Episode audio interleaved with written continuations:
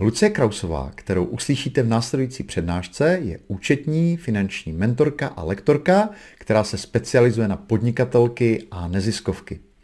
Zde se zaměřila na to, jak začít s finančním řízením, i když si myslíte, že na to třeba nemáte buňky, a jak to celé souvisí na mnoha úrovních s cenotvorbou freelancerů. Přednášku jsme zachytili v rámci našeho online think tanku na volné noze v prosinci 2021 a ten měl právě téma cenotvorba, zdražování a cenové vyjednávání. V přednášce je spousta velice praktických užitečných rád, které využijí jak začátečníci, tak i velmi pokročilí freelancři, kteří řeší třeba některé specifické otázky nebo problémy s cenotvorbou a financemi. Já jsem hodně přemýšlela nad tím, jaké téma dneska zvolit, protože jsem si říkala, že těch cenotvorbových mistrů bude dneska i, včera spousta. A zvolila jsem takové téma, které vypadá, že možná třeba s cenotvorbou úplně nesouvisí nebo ne úplně přímo, ale pro mě hodně. A to je téma, jak začít s finančním řízením, když ho zatím eh, ještě ani nedělám, anebo ho nedělám tak moc, jak si myslím, že by to chtělo. A nebo na to ani nemám buňky. Já totiž mám zkušenosti eh, ze, ze své praxe, z poradenství, že dost často se potkávám s s podnikatelkami, já teda pracuji hlavně se ženami, tak budu mluvit asi hodně jako v ženském rodě, tak se omlouvám mužům, ale uh, obávám se, že to platí i pro některé z vás. Tak se setkávám s podnikatelkami, které jsou třeba hodně úspěšné, blíží se plácoství DPH, ale ani to nevědí, protože si to nesledujou a vůbec vlastně nevědí, co všechno se jim uh, tam v tom podnikání jako děje vlastně. Takže mi to připadá hrozně důležitý se uh, trochu nějakým způsobem finančnímu řízení věnovat, i když si myslím, že to neumím. A zároveň pro mě to má obrovskou vazbu s tou cenotvorbou, kdy díky tomu, že já mám přehled o tom, co se mi v tom podnikání děje po finanční stránce, tak mi to pomáhá nastavit svoje ceny a, za, a naopak mi to pomáhá potom zkontrolovat, jestli tak, jak jsem si je nastavila, jestli to přináší ty výsledky, které jsem chtěla. Protože někdy jako zjišťujeme na konzultacích nebo v kurzech, že to tak třeba vůbec není, když si to původně mysleli. Je proto jsem zvolila tohleto téma a jenom o sobě trošku povím. Já jsem eh, dlouhodobě účetní ekonomka, začínala jsem asi tak skoro před 20 lety v neziskovkách a eh, zjistila jsem, že když jsem dokázala naučit pracovat s tabulkama a přemýšlet v číslech eh, zaměstnance neziskovek, tak to dokážu naučit kohokoliv. Takže tím jsem se dostala k tomu, že učím podnikatelky přemýšlet o číslech, protože mi to připadá jako hrozně důležitá věc. Když se budete chtít podívat na to, co dělám, tak nejvíc najdete na mém webu luciekravzová.cz a ráda vás tam no, uvidím. Klidně napište mi milý vzkaz nebo tak, já budu jedině ráda. A pustíme se rovnou do toho. Já jsem si připravila ten svůj dnešní, před, tu dnešní přednášku v takových krocích, kde jsem se pokusila trochu odstupňovat, jak by postupně mohly ty vaše kroky vypadat, pokud zatím neděláte vůbec nic, tak, můžu, tak začnete asi od jedničky a někdo třeba naskočíte u, u kroku 7 nebo 8, anebo zjistíte u desítky, že jste uh, úplně v pohodě. Uh, ale i tak bych byla ráda, pokud někdo teda na desítce nejste, až uvidíte, tak kdybyste uh, po, po tom mojím povídání se posunuli aspoň o jeden bod, tak uh, za to budu hrozně spokojená, protože vám to pomůže a jsem si tím úplně jistá, že to pomůže. Začnu bankou, to je to nejjednodušší. Možná vám to bude připadat jako banalita, ale spousta podnikatelů nemá samostatný bankovní účet pro podnikání a netuší, jak si tím zbytečně komplikují svoji situaci ve smyslu přehledu o tom, jestli mi moje podnikání vydělává tolik peněz, kolik mi vydělávat má. On samostatný bankovní účet povinný není, ale bez něj se strašně špatně hlídá, jestli mi to podnikání vydělává anebo nevydělává, protože to prostě utratím a ani nevím za co. Co za sebe určitě doporučuju, kromě toho, abyste měli samostatný podnikatelský účet, ať už bude vyloženě podnikatelský nebo jenom oddělený, to je jedno. Tak druhá věc je účet pro tvorbu rezervy, protože hm, tvořit rezervu jako podnikatelé na volné noze musíme, nikdo jiný to za nás neudělá. Stát se o nás nepostará, ani když budeme nemocní, ani když budeme na materské, ani když budeme v důchodu, ani když budeme mít zrovna propad v sezóně nebo něco takového. A rezervu si musíme tvořit sami. A pokud nám to úplně nejde dodržovat nějakou eh, sebekázeň třeba, tak oddělený bankovní účet pro rezervu je skvělý prostředek, jak ty peníze odkládat a nesahat. Pro tu rezervu doporučuji určitě mít účet samostatně připadá mi to i lepší než obálka na tom společném účtu. A pokud vám dělá problémy se krotit, tak si ho dejte do jiné banky. Klidně může být u stejné, pokud to zvládáte. Mně třeba vyhovuje, že rezervní účet mám u stejné banky jako ten hlavní účet, protože to rovnou vidím, kolik mám kde. Mm, ale vím, že tam nesáhnu, že si jako uhlídám ty prsty a když peníze potřebuju, tak prostě do toho rezervního nesáhnu, dokud to není opravdu nezbytná potřeba. A pokud chcete a pokud vám bankovní účty dávají smysl, tak si můžete vyrobit nebo založit další bankovní účty za různými účely. Já sama mám samostatný bankovní účet na platby kartou na internetu z toho důvodu, že jsem mnohokrát viděla a mně se taky stalo, že mi účet někde hekli a je s tím potom zbytečná kombinace, teda komplikace, když uh, řešíte zablokovanou kartu nebo to, že vám z Facebooku vyžírají peníze. Takže pro mě ten účet na platby kartou je bezpečnost, hm, ale záleží na vás, jak to vnímáte. A, a pak uh, mám klientky, kterým pomáhá mít samostatné účty na věci, na které si chtějí střádat. Takže mají třeba samostatný účet, kam si odkládají na daně, aby potom měli na doplatky, nebo mají samostatný účet na investice, o tom mluvila včera i Hanka, kam si vlastně odkládají peníze, aby si naspořili na nový počítač třeba nebo nějaké větší školení, rekvalifikaci nebo co potřebují. To záleží na vás, jak tohle to chcete, ale ten určitě jeden základní účet plus e, druhý účet na podnikatelskou rezervu mi připadá jako no, dobrý základ, jak vůbec začít nějakým způsobem ty peníze hlídat. Určitě, když budete vybírat účet, tak doporučuji v komunikaci s vaším účetním se domlouvat, aby ten účet byl dobře propojitelný. Jednak s vaším fakturačním systémem, který používáte, aby to spolu mluvilo, a s účetnictvím, aby to spolu mluvilo. Protože to dokáže ohromným způsobem ušetřit práci účetnímu a peníze vám, když ty věci jdou propojit ideálně automatizovaně a nemusí nikdo nikam klepat ty čísla ručně do účetnictví. To znám ze své praxe dost bohatě, jaká to je otrava a, a jak tam člověk ty překlepy snadno udělá. Takže ta propojil, propojitelnost mi připadá hrozně důležitá v tomhle tom, jak si ušetřit do budoucna svůj čas, svoje peníze a, a čas svých spolupracovníků. A pokud to má ta vaše banka, tak určitě doporučila využívat štítky, kde si můžete štítkovat, co, co tam vlastně máte, kam to patří. A nebo třeba některé banky štítky nemají, nebo obálky, tak já mám třeba banku FIO, mám jsem s tím spokojená, propojitelnost funguje výborně, akorát teda štítky tam úplně nejsou, nebo to neumím. Takže já to řeším tak, že si do popisku si to, v tom internetovém bankovnictví píšu o klíčové slovo, o co jde. Takže no, tam mám vždycky to první slovo, je slovo, které mi napovídá, o co šlo a já to potom podle toho můžu filtrovat. Takže mám tam třeba kurz, pomlčka, něco nebo tam mám uh, konzultace, pomlčka, něco. A, a potom, když si z toho bankovního účtu, to hnedka tady překliknu na další, uh, jsem na posledním řádku vlastně, když si potom z toho bankovního účtu udělám výpis a vytáhnu si ho ve formátu CSV, abych z toho měla tabulku, tak tam stačí potom doplnit filtry a můžu si úplně snadno vyfiltrovat, kolik jsem utratila za kurzy a kolik jsem utratila za konzultace, nebo naopak, kolik jsem utržela za konzultace. A pokud se mi nechce to evidovat nikde jinde, tak už jenom ta banka mi dá v tomhle tom hrozně cený informace. Tak eh, na co často narážíme eh, s klientkama je eh, otázka, jakým způsobem, teda když mám podnikatelský účet, tak jak si z něj ty peníze mám brát, aby to bylo jednak v pořádku a aby to bylo pro mě funkční. Tak mně připadají takový jako funkční nebo zajímavý dvě metody, anebo ideálně jejich kombinace. Ta První metoda je posílat si stálou částku trvalým příkazem.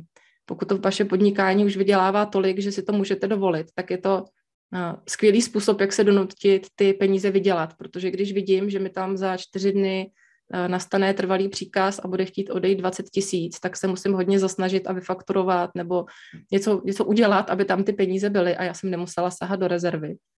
Možná dřív než za dva dny, to už bych to možná nestihla, ale je to takový byč a zároveň je to jistota do té domácnosti, že budu mít z čeho žít. Tak já třeba trvalý příkaz mám nastavený, jako ta jedna věc, jakým způsobem se vyplácím. A, a to peníze chodí na společný účet, co máme s manželem a z něj jdou peníze na domácnost. A pak je druhá varianta, kdy si můžete vyplácet sami sobě z toho svého podnikání procento z příjmu, které si určíte, že chcete mít. To je super v situaci, kdy vám to ještě nevydělává tak moc, že byste si mohli dovolit eh, tam nastavit nějaký trvalý příkaz, nebo vám to hodně kolísá, ty příjmy, někdy jsou hodně velké, někdy jsou hodně malé, a nebo vám to naopak vydělává dost a vlastně ten trvalý příkaz by vám přišel zbytečně malý. Takže já osobně to mám tak, že mám kombinaci, jak jsem říkala, trvalý příkaz chodí na manželův účet, z čehož platím hypotéku a obědy a školy a podobně. A, a na svůj soukromý účet si přeposílám procento z příjmu, které jsem udržela a to pak mám na svoje a, kapesné, řekněme, nebo na svoje radosti nebo další věci, co na dárky třeba.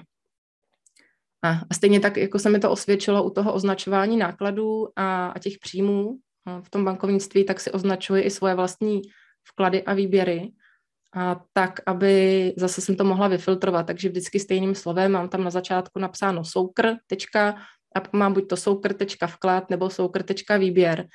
A když to potom v té tabulce vyfiltruju, anebo přímo v tom internetovém bankovnictví, tak rovnou z těch bankovních pohybů můžu vyházet, co tam nepatří a co nebyly peníze, které jsem vydělala nebo které jsem zaplatila, ale co byly ty, ty moje, ty moje vlastní převody, ať už jsem třeba potřebovala zrovna dotovat ten účet, anebo jsem vybírala nějakou pravidelnou anebo nepravidelnou částku.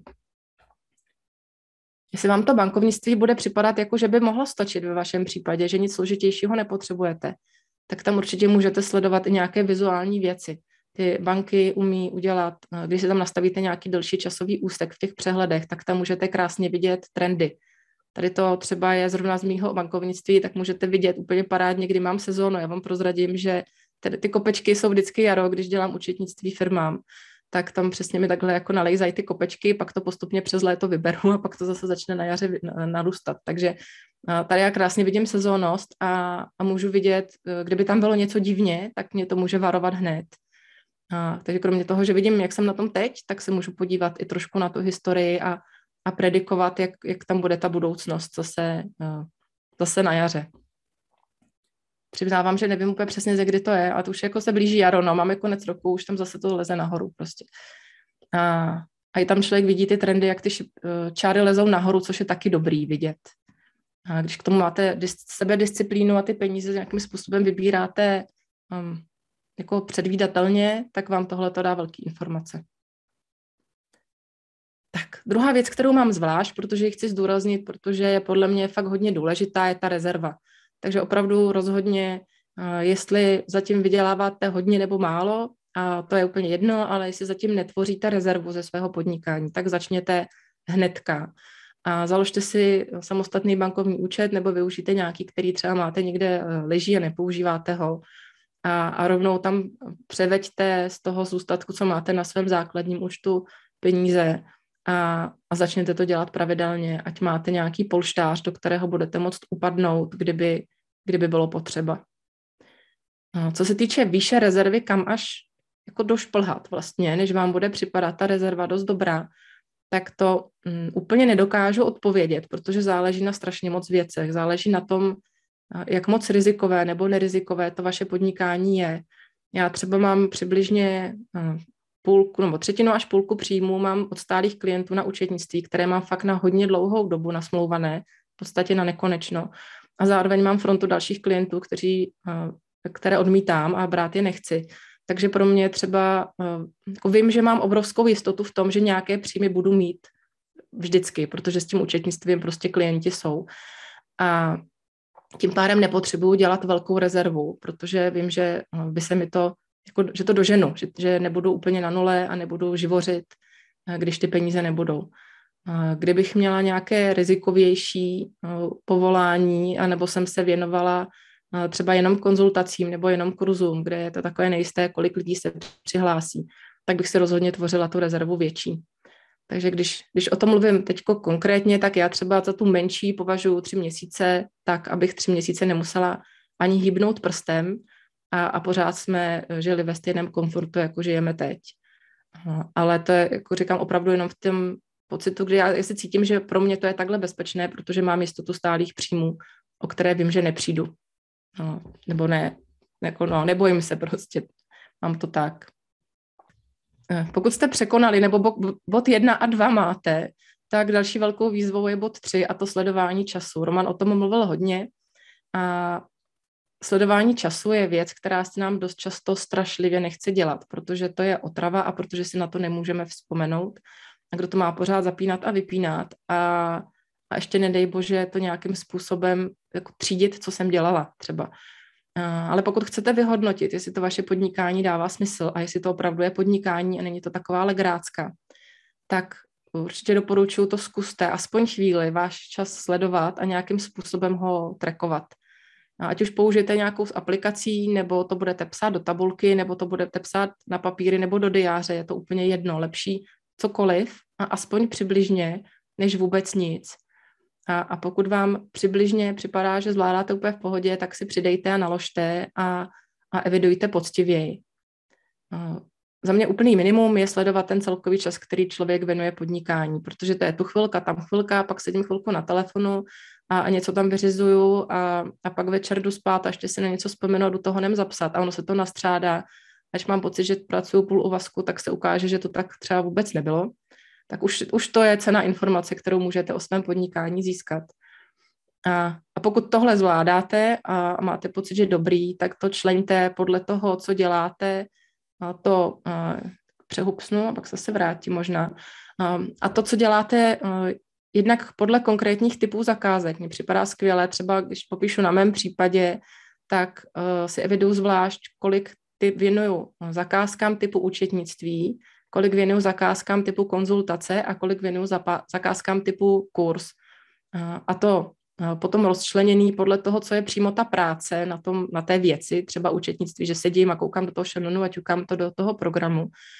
Ale mám po té, té kategorii účetnictví, mám potom i tu administrativu kolem že se domlouvám na nějakých schůzkách, že jedu pro doklady, nebo si je přeposíláme, že vystavuju faktury a tak. Takže to mám takhle rozdělené Jednak podle těch typů, toho, co, co to je, a, a potom podle toho, jestli ta práce je vyloženě ta produktivní práce pro toho klienta, a zase si píšu teda podrobněji trošku, o co šlo, a, nebo jestli to je ta obslužná, jestli, abych si mohla potom z toho poznat, a, který ten čas pro mě je fakturovatelný a který není fakturovatelný, a abych uměla i poznat, kam patří. A, zase, jak mě se nejlíp mluví o tom, co dobře znám a čím žiju, tak třeba v té mé situaci například propagaci pro účetnictví nedělám žádnou, protože eh, klienty na účetnictví nechci víc, než jich mám a takhle mi to vyhovuje. Ale naopak dělám propagaci pro konzultace a dělám propagaci pro kurzy, takže by mi přišlo nefér vlastně při kalkulaci účetnictví do toho započítávat propagaci, která tomu účetnictví vůbec nepatří. Jinak by to bylo nefér vůči těm klientům a jinak by to bylo nefér vůči mě, protože by mi to neříkalo pravdu.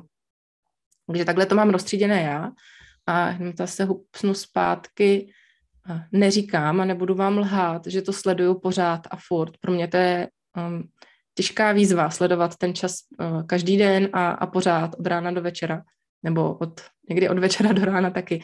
Uh, takže já to dělám tak, že to sleduju jednou za čas. Jednou za čas si dám poctivý 14 dní, kde si poctivě zapisuju, co dělám a vyhodnotím, jestli to tak jako sedí oproti minulé, nebo jestli je potřeba něco v cenotvorbě upravit, anebo v procesech upravit.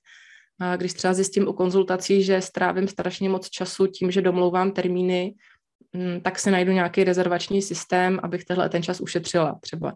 A mohla jsem při stejné ceně za konzultaci tím trávit výrazně méně času. Například takovéhle informace mi to dává. A když po těch 14 dnech zjistím, že už jako asi vím, tak se na to zase trošku vykašlu a potom, když e, dojdu na pocit, že se něco změnilo a že třeba rozjíždím novou službu, tak to zase začnu sledovat, abych věděla. Teďko e, aktuálně zrovna mi běží kurz, který mám vlastně poprvé, větší kurz, dvouměsíční věc. Je to pro mě hodně časově náročné, což jsem tušila, že to tak bude. Ale teď kvůli tomu kurzu si to hlídám poctivě, abych pak si mohla říct, jestli to, byla dob- jestli to byl dobrý nápad nebo ne, nebo co s tím udělám příště, aby to lepší nápad byl. Takže eh, jestli máte pocit, že vám to trekování času fakt nepůjde, tak se zkuste hecnout jako já, vždycky aspoň na 14 dní a, pak z toho udělat nějaké pro sebe ponaučení a závěry a příště to zopakujete zase, až to bude potřeba. Mně to připadá lepší, než si představit tu hrůzu, že to mám dělat celý rok, protože to třeba pro mě je jako nezvládnutelná věc. Takže takže takhle to dělám trošku jednodušejíc. Když se ještě vrátím potom k tomu měření času, až ho budete mít trošku změřený, budete mít třeba za těch 14 dnů nebo měsíc, budete mít něco naměřeno, tak je dobré si z toho zjistit, kolik opravdu hm, času tomu podnikání věnuju, kolik času věnuju čemu, kolik z toho můžu vyfakturovat ale hlavně taky, jestli to sedí s tím, kolik toho času podnikání chci, vědoma, chci věnovat a co tvrdím doma. Jestli eh, se tady snažím sama před sebou nalhávat, že to jsou čtyři hodiny denně a ten časoměřič mi pak ukáže, že jich ve skutečnosti bylo osm, tak někde je nějaká chyba a, a chce to s tím něco dělat. Takže rozhodně pro mě to hledisko toho, jestli to tak, jak to je, jestli to je tak, jak to chci zároveň, je no, obrovský, obrovské zjištění. A jdem dál, už se dostaneme k finančním věcem. Další eh, věc, která hrozně pomáhá eh, v tom, jakam dostat svoje peníze trošku líp pod kontrolu, je eh, sledovat svoje měsíční obraty, ať už k tomu použijete jakoukoliv metodu, jestli máte fakturační systém, v kterém to máte všechno napsané, a, vidíte ty součty tam, můžete porovnávat s minulým měsícem, můžete porovnávat s minulým rokem a, nebo i s předminulým rokem. Nebo jestli třeba fakturační systém úplně nepoužíváte, nebo máte nějaké příjmy tam a nějaké příjmy jinde, tak pro vás může být třeba šikovné tohleto právě zjišťovat z tabulky, kterou si vyfiltrujete z bankovního účtu. A z toho vyházíte ty soukromí platby a pak tam můžete krásně vidět, jaké tam ty skutečné obraty toho podnikatelského charakteru máte. A nebo jestli jste tabulkáči, jako já, tak to můžete mít v tabulce a jenom si tam přidělejte eh, grafik, který vám ukáže ty obraty, abyste viděli, jestli vám to tam něco dělá, co, to, co chcete, anebo nedělá. Tady je takový jako schválně vzorový příklad z mojí eh, vzorové, trošku falešné tabulky, kterou vám pak ukážu na konci. A Tady, kdybych si sledovala jenom fakturační systém, kdybych měla jenom příjmy, tak můžu mít pocit, že v červnu to byla úplná paráda a že jsem měla obrovský příjmy a, a že to je úplně super. A, ale kdybych tam zapomněla hledova, eh, sledovat ještě to hledisko výdajů, tak vůbec nevidím, že jsem v červnu zároveň investovala strašně moc výdajů třeba do reklamy, například, no, abych prodala něco, co mi přineslo těch 60 tisíc. A, a když tohle to nebudu vědět, tak eh, vlastně vůbec ani nepoznám, že jsem si nevydělala. No, obzvláště, když budu mít smíchaný účet a nepoznám z něj už vůbec nic a nedá mi to tu první no, takovou hlášku nebo první varování. Jsem tady připravila náhledy z různých fakturačních systémů a oni to dost často totiž umí. A jestli to doteď nevyužíváte, tak určitě doporučuji využívat fakturační systémy eh, na, na zkoumání leda z čeho. Můžete tam štítkovat, můžete tam sledovat ty obraty, ať už nahoru dolů, Některé fakturační systémy umějí i výdaje, některé je teda neumějí. Některý je umějí zobrazit v grafech, třeba i doklad, a některý je sice umějí evidovat, ale do grafů je úplně nedají, to je třeba vyfakturujte to pod tím i dokladem, taková ta modrošeda. Tak i tohle to třeba pro vás může být hledisko, pokud se vám nechce tabulkovat, tak vybírat fakturační systém tak, aby vám tyhle ty informace uměl dát, abyste to nemuseli dělat zbytečně duplicitně. Tak, jestli vám, jestli vám jdou obraty a máte pocit, že obraty dobrý a že v nich máte přehled, tak se můžete začít trošku víc vrtat ve struktuře vašich příjmů. Určitě doporučuji ke zvážení otázku, jestli ty faktury, tak jak je teď vystavujete, jestli to pro vás je funkční. Jestli je vystavujete v ruce, nebo tím v ruce myslím třeba ve Wordu, nebo v tabulce, nebo, nebo v nějakém grafickém programu. A a nebo jestli by pro vás nebyl třeba lepší fakturační systém, který vám právě udělá přesně ty součty, ohlídá formální správnost, zrychlí tu fakturaci tím, že vy tam naťukáte i čo vašeho klienta, zbytek se tam natáhne, nebo můžete třeba nastavit automatické fakturace, pokud je potřebujete. Jako za mě fakturační systém je věc, která, i když je placená, což bych teda doporučila vybírat uh, placenou verzi, protože pak máte větší bezpečnost, v tom větší jistotu, že to bude fungovat tak, jak potřebujete. Tak vám to ušetří takového času, že se to vyplatí, i kdybyste za to měli platit téměř no, jako zlatem, bych řekla. A, a když už máte fakturační systém, tak ho využívejte. A doporučuji, pokud to jde, tak do něj psát všechny faktury a všechny příjmy. Když máte třeba příjmy, které vám přijdou na bankovní účet a fakturu na to nemáte, tak když tu fakturu vystavíte dodatečně, napíšete na ní, že už byla zaplacená. A klientovi ji pošlete nebo nepošlete, to záleží na tom, jestli ji potřebuje nebo nepotřebuje. ale vám se to dostane do toho společného součtu a vylítne vám to v těch sloupečkách, těch příjmů a můžete s tím potom pracovat dál. Mně se hodně osvědčilo, kombinace, kterou já používám, je, že teda koukám do té banky a pak si dělám z fakturačního systému export faktur zase v tabulkovém formátu. Ve formátu CSV, většinou to ty fakturační systémy umějí.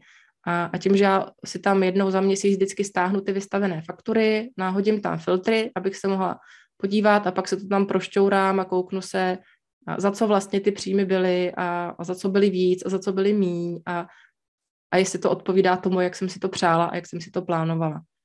Takže v tom ta souhrná tabulka je super, aspoň třeba jednou za rok, pokud to nechcete dělat průběžně, tak si zkuste teď na konci roku stáhnout export z, vaší, eh, z toho vašeho fakturačního systému, udělat se ho do tabulky a, a pohrát si s tím, prošťourat a vyskoumat, co vám to tam říká, jaké informace z toho dostanete. A, a další věc, která se mě osvědčila, protože eh, stejně jako moje banka neumí štítky, tak můj fakturační systém taky neumí štítky, umí jiné věci, ale štítky neumí. A, takže já si píšu klíčová slova do toho textu faktury. Takže pokud někdo máte třeba ode mě nějakou fakturu za konzultaci, tak si můžete všimnout, že tam je konzultace, pomlčka a pak je ten, ten obsah té konzultace. A je to z toho důvodu, abych já mohla potom v té tabulce snadno vyfiltrovat, kolik jsem měla za konzultace a neměla jsem vlastně na každý faktuře podobného typu úplně nějaký jiný slova, s kterými se pak nedá vůbec pracovat. Tady jenom vidíte, jak to vypadá Tady ten, ty blešky, ten příšerný bordílek, to je eh, část exportu z fakturačního systému, uh, mýho konkrétně. A uh, doufám, že to je tak bleškatý, že to nejde přečíst. Doufám, že jo.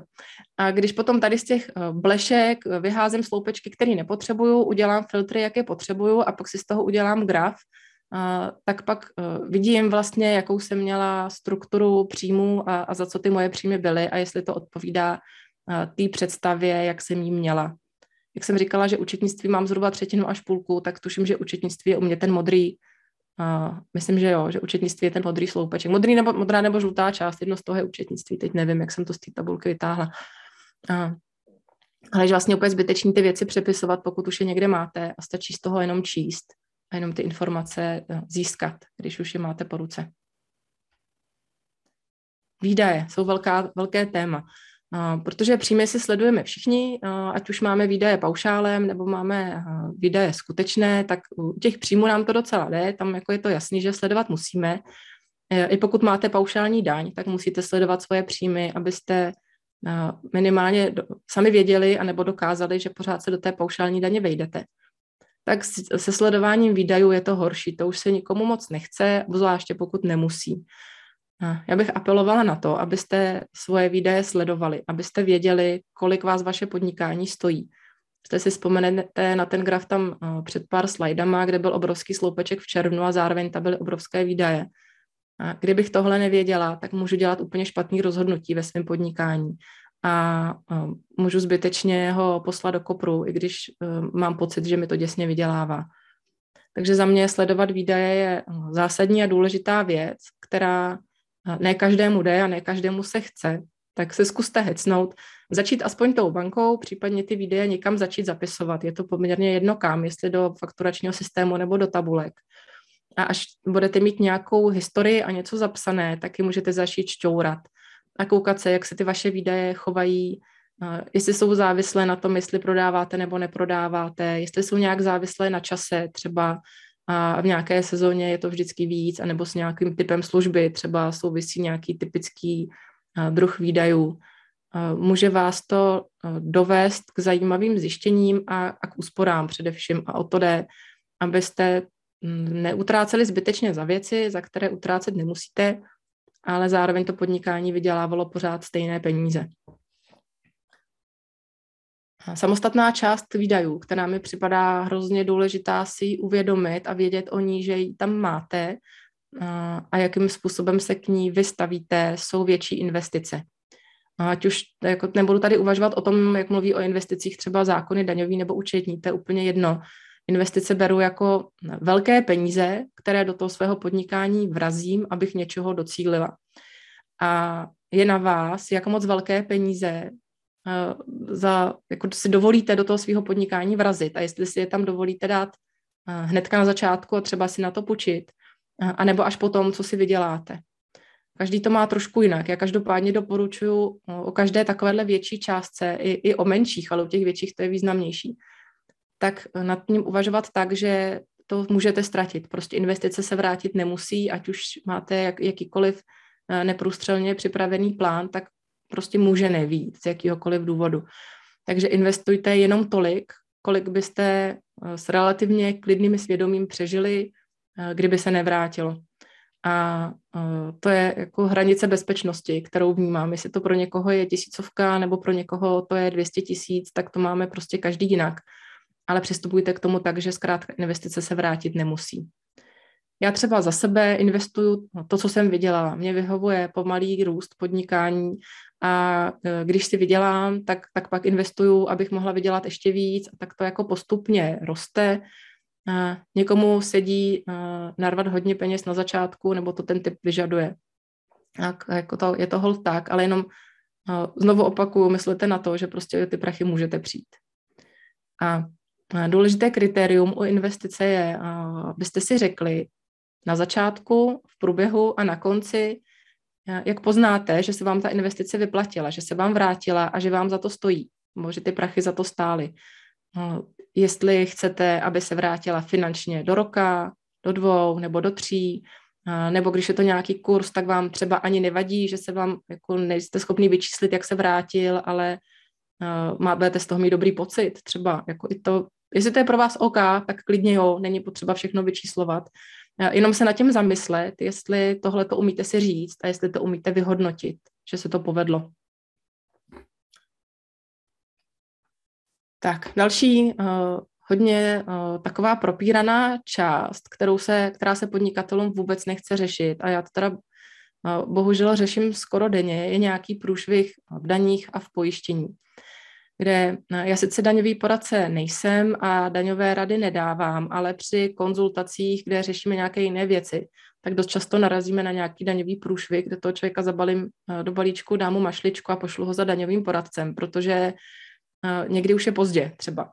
A proto mi připadá, jsem si stanovila za svůj cíl trochu zvyšovat daňovou gramotnost u podnikatelů, i u těch, co delegují, nebo možná i hlavně u těch, co delegují, aby věděli, eh, kdy mají za tím svým účetním běžet a které informace mají hlásit třeba ještě dřív, než to nastane.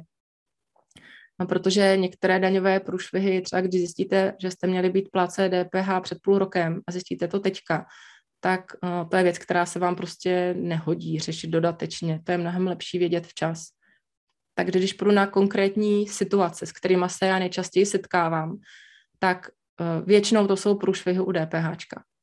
A já vám tady rovnou trochu té eh, daňové gramotnosti naservíruju a pokud eh, poznáte, že něco z toho by se vás mohlo týkat, tak doporučuji kontaktovat daňového poradce, můžete si vybrat, eh, koho máte nebo kdo vám je sympatický, anebo se podívejte v chatu, poprosím Zuzku, aby se přihlásila, jestli kouká a vyberte si klidně Zuzku Bartuškovou, která by slíbila, že se bude možná dneska koukat, protože je škoda ten průšvih udělat a pak trpět finančně. Tak první, co tady mám pro vás připravené, je DPH ze služeb ze zahraničí. S tím se setkávám strašně často a obzvláště v současné době, kdy jsme se všichni nastěhovali za obrazovky a za aplikace. Tak pokud máte nějakou službu ze zahraničí, kterou používáte ke svému podnikání a nejste plátce DPH už teď, tak se vás, z vás stane identifikovaná osoba, musíte se k tomu DPH zaregistrovat a z těchto služeb platit DPH. Není to zase úplně hrůza, ale je to administrativa navíc a je blbý to dohánět dodatečně. A mezi tyhle ty služby patří reklama na Facebooku, o které se to ví už poměrně obecně, ale jakékoliv jiné reklamy, kde je na Google třeba. A patří tam aplikace, patří tam placená Canva, v který je dělaná tahle ta prezentace, patří tam placený Zoom, na kterým se tady vidíme, a patří tam různé kurzy, které máte třeba pro svoje podnikání, a je úplně fuk, jestli si to dáváte do daní nebo ne, myslím do daní z hlediska daně z příjmu. DPH má vlastní metr. Takže jestli něco takového jste identifikovali, e, že tam ve svém podnikání máte, tak pozor na to, je potřeba to řešit. Podobně je potřeba řešit, když obchodujete naopak vy a prodáváte svoje služby někomu do Evropské unie.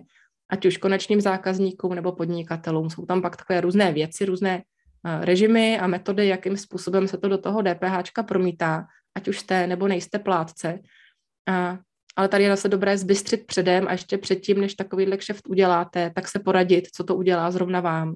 Jestli vám to náhodou nepřinese nějakou uh, povinnost, spíš administrativní než platební, ale uh, z prošvihnuté administrativní povinnosti je uh, jako potom ta povinnost platební. Tak nemusíte vědět detaily, jenom prostě zbystřete radary, pokud něco takového máte a kontaktujte účetní nebo ideálně daňového poradce. A, a věc, kterou jsem teď řešila s klientama poslední týdny několikrát, jak si asi všichni na konci roku začínají dávat trošku věci dokupy, uh, tak, uh, nebo s klientama, to spíš byli kamarádi, co se na mě obrátili, já jsem je poslala za daňovým poradcem.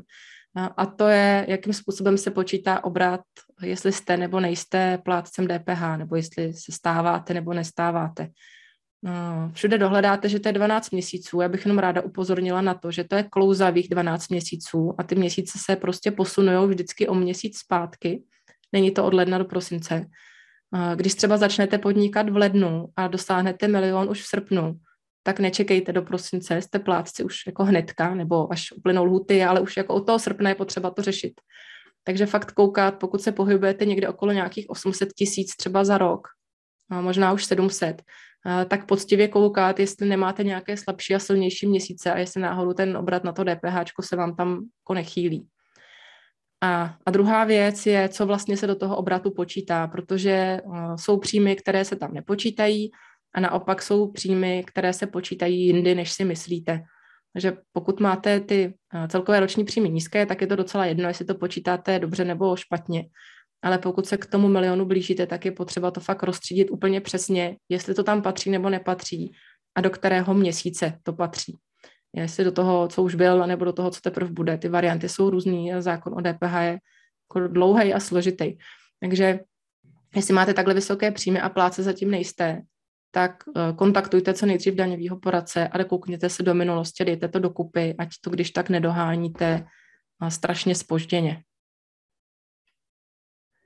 Tak eh, věc, kterou se setkávám já hodně často, a je to z toho důvodu, že se zaměřuju hlavně na podnikatelky, které kombinují podnikání a, a děti většinou, tak hodně často řešíme hlavní a vedlejší činnost z hlediska zdravotního a sociálního pojištění, kde je strašná škoda, když to máte blbě nastavení a jenom kvůli tomu, že máte hlavní činnost, i když jste bývali mohli mít vedlejší, tak zaplatíte mnohem víc na, na zdravotním nebo na sociálním pojištění na tom zdravotním to skáče ještě mnohem rychleji. Ty, ty jako nevýhodnosti vlastně, když se vám to nepodaří dobře tam eh, zorganizovat u té zdravotní pojišťovny a sociálky.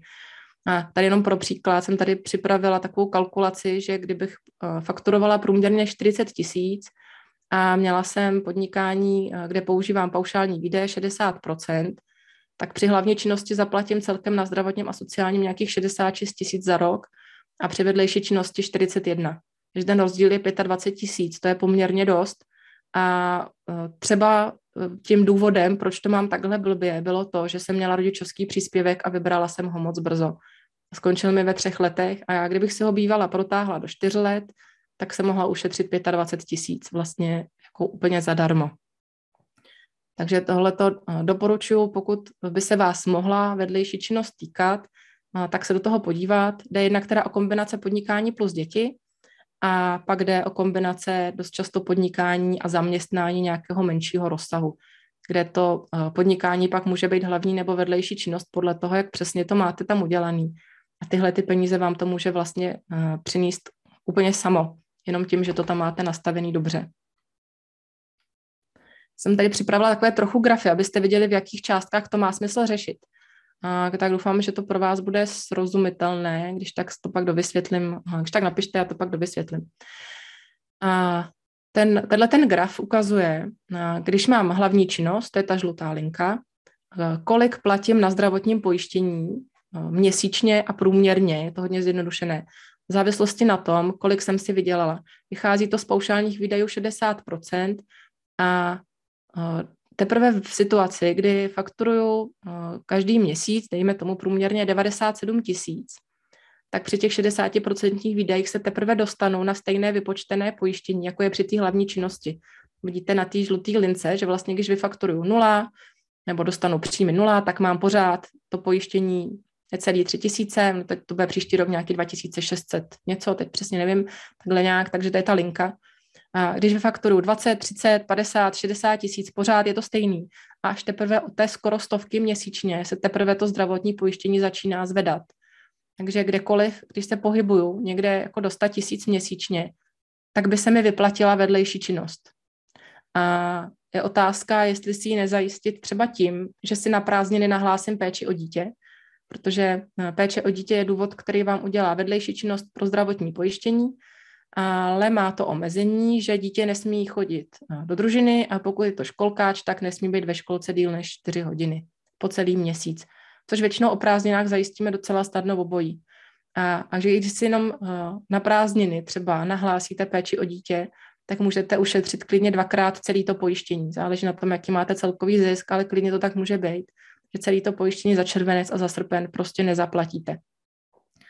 A, ještě takový tip k minulýmu roku, nebo k tomu uh, roku, co nám teďka končí, tak uh, tím, že jsme měli děti doma, nevím, kolik vás tady je rodičů, ale já jsem teda měla děti doma skoro celý, uh, celý rok, děti mám tři a furt byl někdo buď to v karanténě, anebo pak už jako všichni doma a teď od září zase furt někdo v karanténě, uh, tak uh, vlastně skoro celé jaro, co byly děti doma, až do té doby, než začaly chodit do školy, tak jsem splňovala krásně podmínku toho, že mi děti nechodí do družiny, protože tam prostě nechodili vůbec. A tím pádem jsem na začátku roku měla nahlášenou tu péči o děti a ušetřila jsem vlastně zdravotní pojištění poměrně dost výrazně oproti tomu, kdybych tohodle nevyužila. Hmm, zjišťovala jsem si na zdravotních pojišťovnách, a vypadá to, že tohleto, byť se mají všechny věci nahlašovat do 8 dnů, takže to docela tolerují, když to nahlásíte dodatečně. Takže to klidně ještě zvažte, ještě si to klidně dokomunikuj, dokomunikujte se svojí zdravotní pojišťovnou, a tam ty peníze zbytečně neutíkají. A ještě k těm dětem mě napadla jedna věc. A ta péče o dítě je buď to na jedno dítě do sedmi let, anebo dvě děti do patnácti. A, jak jsem říkala, mám tři děti, jsou jako různého věku a před pár lety jsem to měla tak, že ten nejmenší chodil do školky a spinkal tam, protože tam byl strašně rád pak začal chodit do první třídy a tam byl v družině celou dobu, protože tam byl strašně rád. A pak jsem k tomu měla starší dvě děti, kterým ještě nebylo 15, ale už neměli družinu, protože byly třeba v páté třídě nebo na víceletém gymnáziu. Takže já jsem měla nahlášenou péči o děti na tyhle ty dvě starší uh, děti, na ty dva starší kousky, co mi vlastně doma vůbec nepřekážely, protože bez tak byly ve škole až do večera skoro. Uh, ale splnila jsem uh, ty povinnosti podle zákona a ty děti prostě nebyly ve družině. Takže toho můžete využít klidně tak, jestli máte z čeho brát a máte kde vybírat, tak ta péče o dítě nemusí být na to nejmenší. A můžete se k ní klidně opakovaně vracet a odhlašovat a přihlašovat podle toho, jak vám ty děti dorůstají. Takže třeba teď péči o dítě nemám, protože ten nejmladší je v družině. A až ho vyhodí z družiny, tak si ji zase nahlásím. Protože na tom buď to vydělám, anebo netratím. Na tom se jako tratit nedá. Takže to je věc, kterou můžu za sebe doporučit, pokud kombinujete děti a podnikání.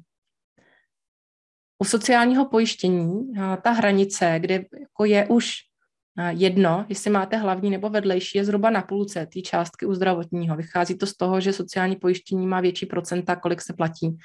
Takže tam už přibližně od nějakých 50 tisíc je to fuk, takže tam to tolik nebolí.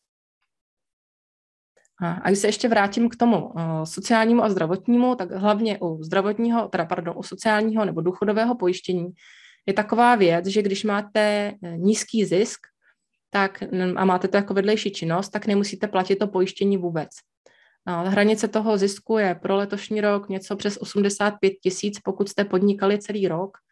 A když budu mít zisk 85, tak nemusím vůbec platit žádný důchodový pojištění, když budu mít zisk 86, tak ho platit musím z celé té částky, což vychází na nějakých necelých 13 tisíc. Takže eh, když tohle vím včas, tak si to můžu v prosinci ohlídat a, a založit, uh, založit ruce a dát nohy na stůl a radši nepracovat, než to překročit. A nebo pak třeba řešit, uh, jak velký zisk přerozdělím na svoji spolupracující osobu, nebo těch variant je víc. Ale z mýho pohledu je velký průšvih, prostě tohleto prošvihnout nevědomky. A když to dáte svoji účetní na stůl v březnu, tak už to nezachráníte. Tohle to si musíte ohlídat sami. A včas, když tak zatáhnout za brzdu a ten limit prostě nepřekročit těsně. Když už, tak pořádně, ale rozhodně ne těsně, to nechcete. Tak a poslední slide k daním je o, o tom, kdy zahulákat, zapnout radary a utíkat za účetní nebo ideálně za daňovým poradcem. Schválně mluvím o daňovém poradci jako lepší variantě, protože sice účetnictví nebo účetní často dělají daňové poradenství v rámci svojí práce, ale neměli by.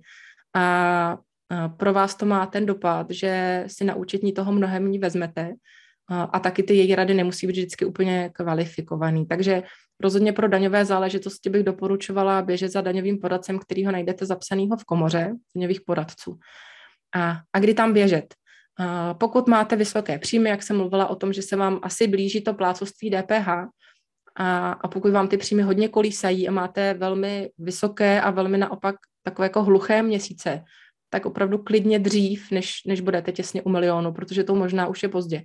Takže to je, to je jedna věc. Druhá věc jsou ty vztahy se zahraničím, kdy nakupujete cokoliv, zboží, služby, anebo prodáváte do Evropské unie nebo mimo Evropskou unii, radši nechat zkontrolovat, jestli to pro vás má nebo nemá nějaké dopady a komplikace.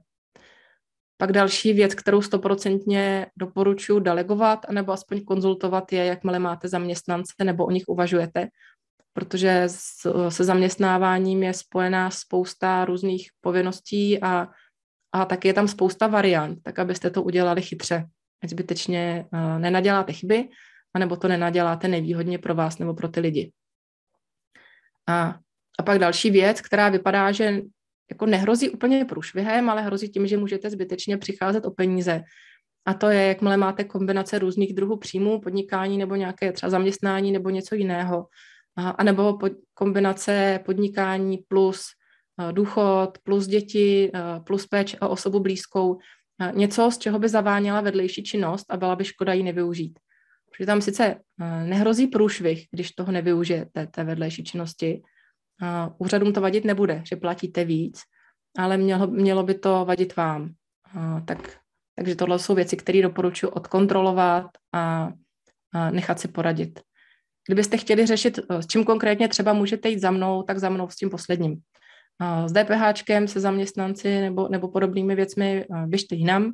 A kdybyste potřebovali třeba poradit, jak si vykombinovat a nastavit tu vedlejší činnost, tak budu ráda k dispozici. Tak, další věc, která jako zase o trochu vyšší level vypadá, že možná třeba s financema úplně nesouvisí, ale za mě souvisí s financema obrovsky, je udělat si občas mapu rizik podívat se do, do svého podnikání a do okolí svého podnikání, co se mi tam děje a co by se mi dít mohlo a jaká rizika můžou nastat. A jestli uh, jsem třeba pláce DPH, tak je poměrně velké riziko, že když si budu dělat daně sama, tak tam něco zvořu, například. A když tam něco zvořu, tak z toho může být poměrně velká pokuta. Uh, takže ten dopad by byl asi velký. Takže eh, by pro mě asi bylo rozumné buď to se to všechno naučit a věnovat spoustu času tomu, že se naučím dělat eh, daňové přiznání k DPH a vyhodnocovat, jestli to tam patří nebo nepatří, anebo to deleguju a znamená to po mně, eh, že to mám náklad nějaký, s kterým já musím počítat ve svém podnikání a, a vydělat na něj, i když jsem s ním třeba do teďka úplně nepočítala. Takže to je takhle ta logika toho, jak uvažovat nad svými riziky. A, a když pak přijdete na rizika, která se nedokážete vyčíslit třeba, jakým způsobem se toho rizika zbavit nebo jak ho snížit a, a máte pocit, že ta rizika jsou velká, taky promítněte do toho, jak velkou rezervu si budete tvořit, abyste na rizika měli, nebo na tu likvidaci těch následků, abyste měli ze svého. Když už to nejde snížit nebo odstranit, tak ať mě to nepoloží, ať to nepoloží finančně moje podnikání a hlavně ať to nepoloží finančně moji rodinu nebo vztahově moji rodinu jenom kvůli tomu, že jsem něco nedomyslela. A ty rizika jsou v každém podnikání jinak, ale jsou to uh, jednak rizika toho, co by se mohlo stát za průšvih, uh, anebo rizika toho, že uh, třeba, jak jsem mluvila o tom, že dělám to účetnictví a tam mám poměrně velkou jistotu toho, že ty klienty mám a jsou, tak uh, kdybych pracovala v oboru, kde takovou jistotu klientů nemám, uh, tak by pro mě třeba bylo velkým rizikem to, že neseženu lidi a nebudu mít klienty a nebudu mít peníze zase přemýšlím nad tím, jak to udělat, abych tohle to minimalizovala. Jestli zaplatím větší propagaci, nebo líp poznám svoje klienty a zaplatím si marketákovi, který mi pomůže nastavit dobře produkty, třeba ty cesty můžou být různé, ale prostě jednou za čas se nad tím letím zamyslet, ideálně třeba v týmu nebo ve skupince nějakých podobně naladěných podnikatelů, kde si můžete vzájemně otevřít obzory a, a ukázat si vzájemně, co koho nenapadlo. Tak, blížíme se na devítku, která je eh, moje hrozně oblíbená a to je pravidelnost. Jak jsem eh, říkala, s tou evidencí času třeba mě ty věci úplně nejdou. Eh, kdybych si to nenastavila v kalendáři a nedala si úkoly, tak by mi to pravděpodobně asi úplně dobře nešlo i s těma tabulkama, protože mě to sice s nima baví, baví mě to s tabulkama hodně, baví mě to s nima pro klienty a s těma mi to jde jako i dobře, ale k vlastním tabulkám se dokopávám hrozně špatně, protože mám důležitější věci na práci, takzvaně. Takže jsem zavedla na sebe takový byč, který mi už nějakou dobu funguje a funguje to výborně. A to je ten, že jsem si to napsala do kalendáře. Mám to první pátek v měsíci, mám v kalendáři napsanou schůzku, podnikatelské peníze. Když to vyjde na prvního třeba, tak ji přesouvám pak na pondělí, protože prvního většinou ještě nemám ty podklady tak jako dobře. A, a když tam k tomu zasednu, vím, že teď na to mám ten čas, protože jsem si ho udělala, nečekám, až se mi bude chtít, tak zkontroluji, jestli jsem vystavila všechny faktury, jestli ty platby, co jsem měly spárovat, se spárovaly, jestli jsem zaplatila to, co jsem měla zaplatit, většinou platím průběžně, ale radši kouknu, jestli tam na mě něco jako nevisí třeba. A já teda zapisuju do tabulek, protože mě baví, kdybych nezapisovala do tabulek, tak, tak naházím výdaje třeba do fakturačního systému nebo opravím texty v bankovnictví, v té poznámce a kouknu se do banky, kouknu se, kolik, kolik peněz za co mi tam přišlo a přeposílám si ty procenta na rezervu a na odměnu. A, a tohle to všechno, když jsem si to i stopovala, tak mi to trvalo e, něco přes půl hodiny. Mám vyzkoušený, že do té hodiny se prostě vždycky vejdu. Ještě se mi nikdy nestalo, že by mi tady ta schůzka nestačila.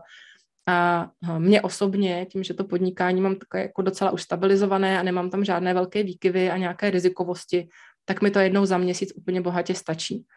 A pokud třeba potřebujete se překlenout přes nějakou krizovou situaci, tak to bude chtít asi častěji, ale samo se to neudělá, takže si to do toho kalendáře napište a, a začněte. A teď záleží na tom, co všechno, kam až se dostanete, co všechno začnete, ale aspoň něco a pravidelně a postupně si přidávejte.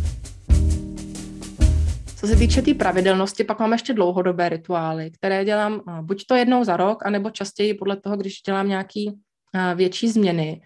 A to je, že si znovu kouknu, začnu měřit čas a zkontroluji si, jestli to sedí. Jestli tak, jak jsem si myslela, že mám 50% času fakturovatelného a 50 ne, například, tak jestli to pořád ještě je pravda, anebo se to nějak hlo. Koukám se do příjmu, jaká je, ne, ne ty celkové částky, ale jaká je struktura příjmu a jestli to odpovídá tomu, jaká je struktura toho, do čemu jsem věnovala svůj čas a jaká je struktura toho, jaké mám výdaje, jestli to mezi sebou ladí a jestli to souhlasí.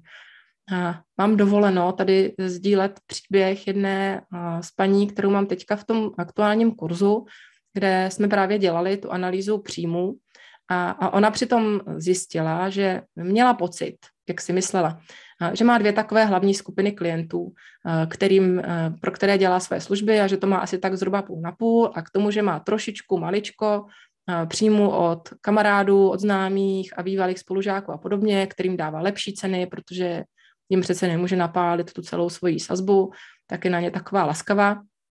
A, a tenhle pocit měla a byla s tím poměrně spokojená, jenom si říkala, proč tak jako moc maká a tak málo si vydělá. No a když se podívala do tabulky a rozdělila si ji do těch uh, jednotlivých sloupečků nebo do těch jako podmnožin a vyskoumala si, kolik bere kde, tak zjistila, že tyhle ty příjmy pro kamarády dělají třetinu jejich veškerých příjmů.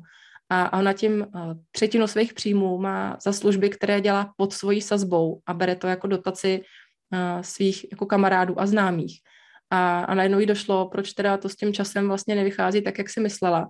A že to teda bude muset vyřešit nějak jinak, protože teď to dotuje ze svého času a, a z času, který mohla mít na svůj, na svůj klid nebo, nebo pro rodinu třeba. A kdyby si tuhle inventuru neudělala, tak to nezjistí. Takže tohle to fakt jednou za čas udělat, aspoň jednou za rok, pokud se vám nechce častěji.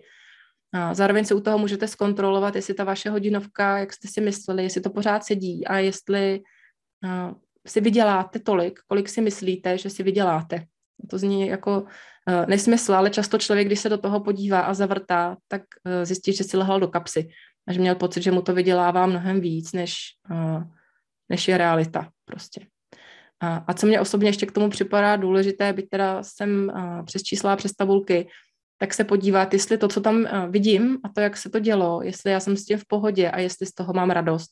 Jestli tak, jak teď to moje podnikání se vyvíjelo, jestli to pro mě, jestli mi to dává smysl, jestli jsem v tom spokojená prostě.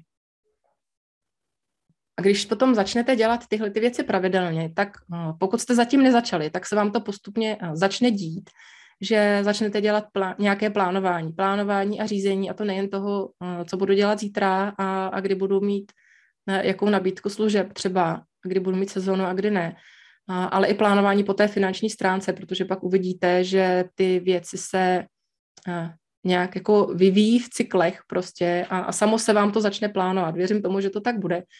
A pokud ne, tak se k tomu donuďte a zkuste eh, svoje podnikání nejen sledovat, co bylo, sledovat, co je, už to jsou jako super kroky, ale začít i plánovat, co bude a pak vyhodnocovat, jestli se vám to podle těch vašich plánů daří nebo nedaří. Plánovat se dá i v některých fakturačních systémech, že tam můžete nadspat, jaké máte plánované příjmy a ono vám to pak ukáže, jestli jste, to, jestli jste toho dosáhli nebo nedosáhli. Já jsem tabulková, jak jsem říkala, takže já používám ráda tabulky na, na všechno možné, i na to plánování, takže i v rámci toho mého rituálu každoměsíčního, tak uh, přepisuju vlastně ty uh, svoje příjmy, které stáhnu z fakturačního systému, tam si to rozfiltruju a podívám se, za co bylo kolik a přepisuju si to do svojí plánovací tabulky, kde se mrknu, jestli mi to ladí nebo neladí s tím, jak jsem si myslela, že to asi bude a, a upravím tu další budoucnost. A na tabulku tady mám, eh, to mám pro vás připraveno, abych vám ukázala, jak funguje, tak se pokusím to tady popřesunout. Tak, tady ta tabulka, to používám eh, já a používám ji pro sebe a používám ji v nějaké potom upravené verzi vždycky pro klientky podle toho, co potřebují. Taky mám postavenou tak, aby mi vlastně umožňovala tam každý měsíc doplňovat ty údaje, jak, co jsem zjistila, jak jsem jako pokročila v tom, v tom zjištění, co jsem kde dohledala a, a mám ji připravenou tak, aby hnedka nahoře mi ukazovala ty, ty součty a ty důležité věci, abych na první pohled viděla.